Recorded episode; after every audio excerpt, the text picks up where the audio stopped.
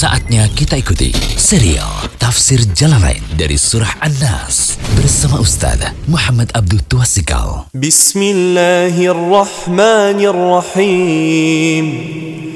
Qul a'udhu bi rabbin nas, malikin nas,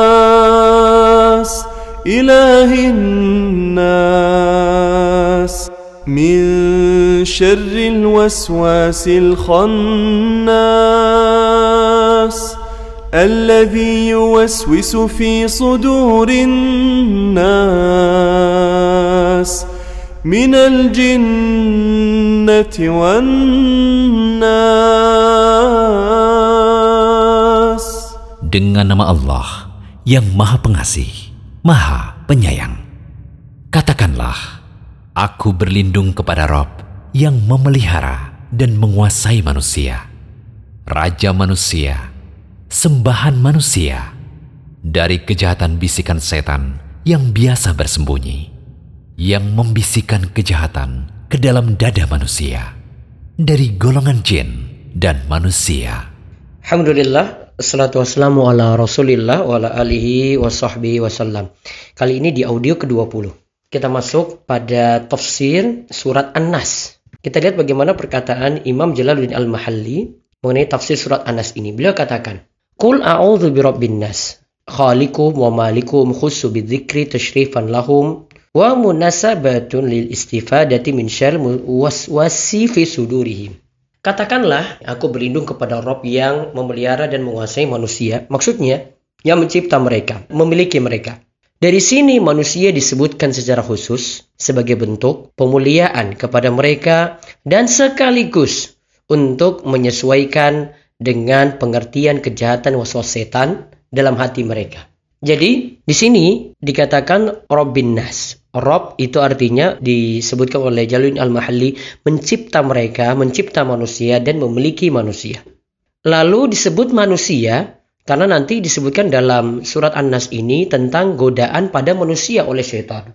Lalu disebutkan lagi Malikin Nas, raja manusia. Ilahin Nas, sembahan manusia. Ini kata Jalaluddin Al-Mahalli, kata sembahan manusia ini sebagai badal.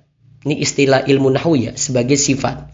Atau sebagai atof bayan. Sedangkan tambahan mudhaf ilaihi yaitu ilahin nas kata manusia di situ sebagai penjelasan bahwasanya yang dimaksudkan sembahan adalah yang disembah oleh manusia. Jadi Allah itu sesembahan manusia. Min syaril waswas. Yang dimaksud dengan min syaril waswas ini syaitan. Yang dimaksudkan adalah syaitan, bisikan syaitan, bisikan setan. Karena kebanyakan godaan yang dilancarkannya itu melalui bisikan. Al-Khannas itu yang bersembunyi. Maksudnya di sini adalah setan itu bersembunyi dan meninggalkan hati manusia apabila hati manusia itu ingat kepada Allah. Jadi kalau kita ingat pada Allah, maka setan itu akan pergi dari kita. Alladzi wasisu fi sudurinas. Sudurinas di sini maksudnya kulubihim idza ghafalu an dzikrillah. Yang membisikkan kejahatan ke dalam dada manusia yaitu ke dalam kolbu manusia ke dalam hati manusia dikala mereka lalai mengingat Allah. Jadi kalau kita lalai setan itu akan masuk. Minal jinnati wan nas. Dari jin dan manusia maksudnya lafaz ayat ini menjelaskan pengertian setan yang menggoda itu yaitu terdiri dari jenis jin dan manusia. Sebagaimana dijelaskan dalam ayat lainnya yaitu melalui firman-Nya syayatinal jin insi wal jin yaitu setan-setan dari jenis manusia dan jenis jin. Surat Al-An'am ayat 112. Atau lafaz minal jinnati ini menjadi bayan penjelasan dari lafaz al-waswasil khonnas. Jadi maksudnya yang memberikan was-was dan bersembunyi itu siapa? Yaitu tadi minal jinnati, yaitu dari kalangan jin. Sedangkan lafaz an-nas bisa dimaksudkan dengan diatofkan pada lafaz al-waswas. Jadi kejahatan di sini ada kejahatan, godaan setan, dan juga dari manusia itu sendiri.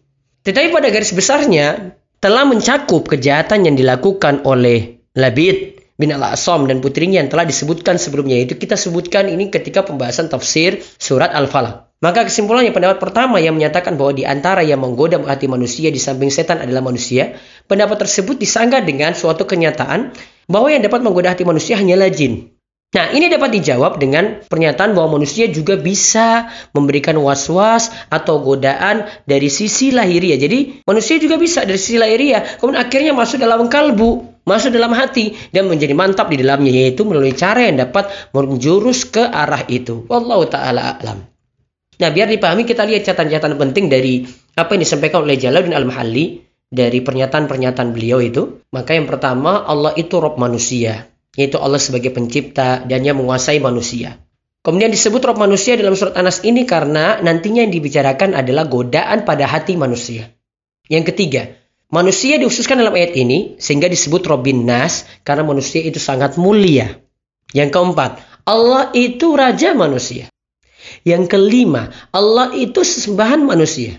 Yang keenam, Allah sebagai Rob dan sebagai Malik dari manusia. Itulah yang layak disembah dan diibadahi. Karena Allah punya sifat sebagai Rob, sebagai pencipta, pemilik, dan sebagai Malik raja manusia. Nah, maka Allah lah yang berhak untuk disembah dan diibadahi.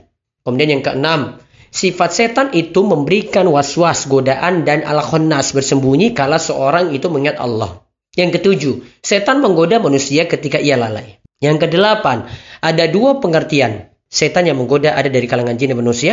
Kemudian yang kedua, setan yang menggoda dalam hati hanya dari kalangan jin saja. Namun yang lebih tepat adalah setan yang menggoda bisa dari kalangan jin dan manusia. Terlalu yang terakhir, setan bisa menggoda lahiriah, akhirnya masuk ke dalam kalbu atau hati manusia. Semoga dipahami dari penjelasan tafsir Jalalain ini Insya Allah ada penjelasan rinci lagi poin-poin penting dari uh, penjelasan tafsir surat An-Nas di audio selanjutnya. Allah ibarik fiqh. Demikian serial Tafsir Jalalain dari Surah An-Nas bersama Ustaz Muhammad Abdul Tuasikal. Kunjungi terus situs rumaisurutkom